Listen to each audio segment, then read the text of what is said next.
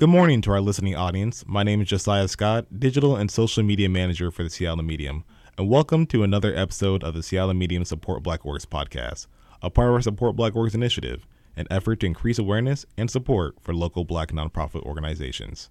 Today's conversation will focus on the Cierra Sisters, a local nonprofit that provides intentional support and life saving information for African American women living with breast cancer.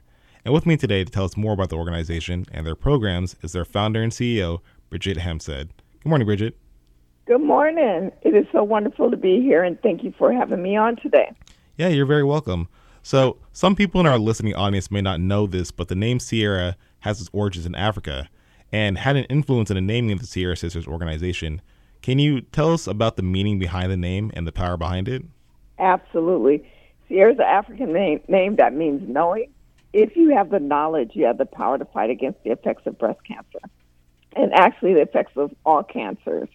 Um, the key thing is to have the knowledge. And so, therefore, you are dispelling the fear. Our mission is to break the cycle of fear and increase knowledge concerning breast cancer in the African American and underserved communities. When people are, or someone is, is diagnosed with cancer, the first thing that happens is that they're attacked by fear.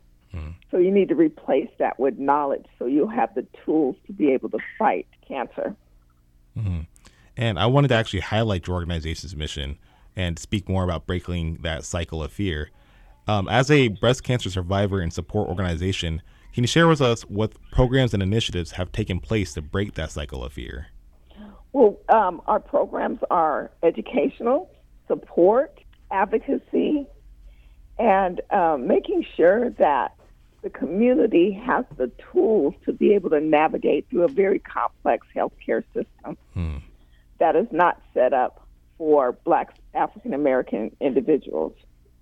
The system was set up and designed to only serve the white community. And of course, it evolved to include the black community but it was not designed for the black community. And so that's why we still have racism in every mm. healthcare system that's set out there. Um, when you walk through the door, you're dealing with racism just by the person who is greeting you behind the desk. Um, we're faced with racism when you're dealing with the doctors and they look at you as though uh, your health care doesn't matter, and so therefore they may um, not not be able to, um, or they may not want to um, serve you in a way that's equitable.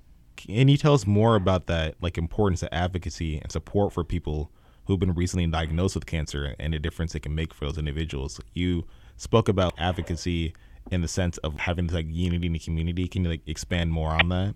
Been working on a project um, breaking down um, racism in oncology. Mm. And so that project will be um, released here soon. We're almost, it's taken about a year and a half to work on it with Fred Hutch to really address racism in the institutions. The reason why it's so important to break that is because the death rate for African American and blacks are higher than any other race wow. in the nation. And because of the, the height and the, the death rate, our individuals are dying early. They're late stage diagnosis of, of breast cancer. They're giving wrong treatments for a cancer that they don't even have. And if they're diagnosed with stage four, which there's some incredible treatment options available for stage four, where, where individuals can live a normal life and just be treated like a chronic disease, um, they're not giving those options. One doctor may tell them, well, there's nothing else we can do. Um, go home and get your affairs in order. And if that person seeks out another doctor that believes in treating them as a black person, then they're given the options of um, many different treatment toolkits, right? Yeah. And so, with that said, there is life after cancer. However, you're going to need to find the doctor who believes in treating black people. Mm-hmm. And that takes um, tracking of your overall health as well too. So I wanted to actually go back with that. Like w- while people are paying attention to their body is necessary, um, can you tell us more about the importance of that early detection and the difference it can make in routine checkups and how would someone navigate those routine checkups as well too to make sure that they're getting their proper care that they need? Absolutely. I'll go back to my first time that I was ever diagnosed, which was 27 years ago. So I was um, diagnosed at the age of 35 on my 36th birthday. Prior to that, I had requested from my doctor to come in and get a mammogram. And so she asked me to come in. I came in and she did an exam. Then she began to give me a laundry list of reasons why I didn't need to get a mammogram. The last reason she said is because you're a black woman and breast cancer does not happen for um, uh, black women mm. and come back in 10 years. So if I would have believed that and felt comfortable in the advice, the wrong advice that she had given me, then I wouldn't be here today to be able to share um, the news that there is life after cancer. You just need to get into the right treatment options that are available to you. Later on, that same doctor called me and apologized. And this is what she said I was taught this in school.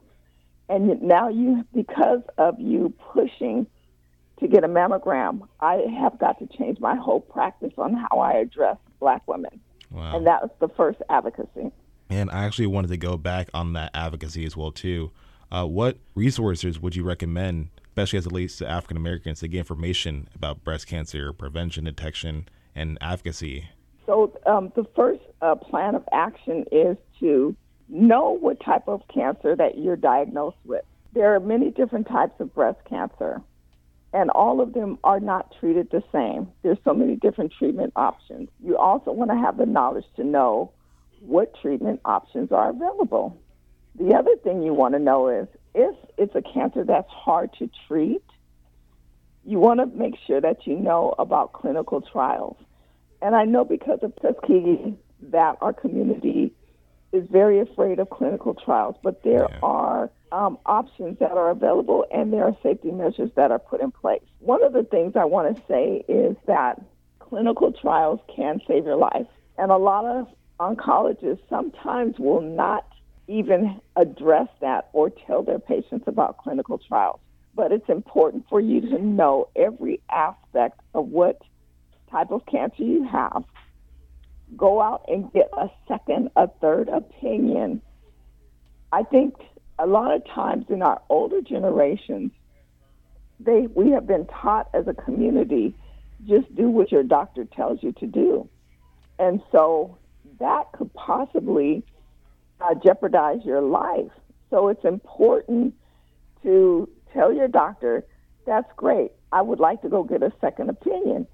Doesn't mean that I won't come back to you, but I need to know every aspect of my what's happening and the tools that I need to do to be able to fight this disease.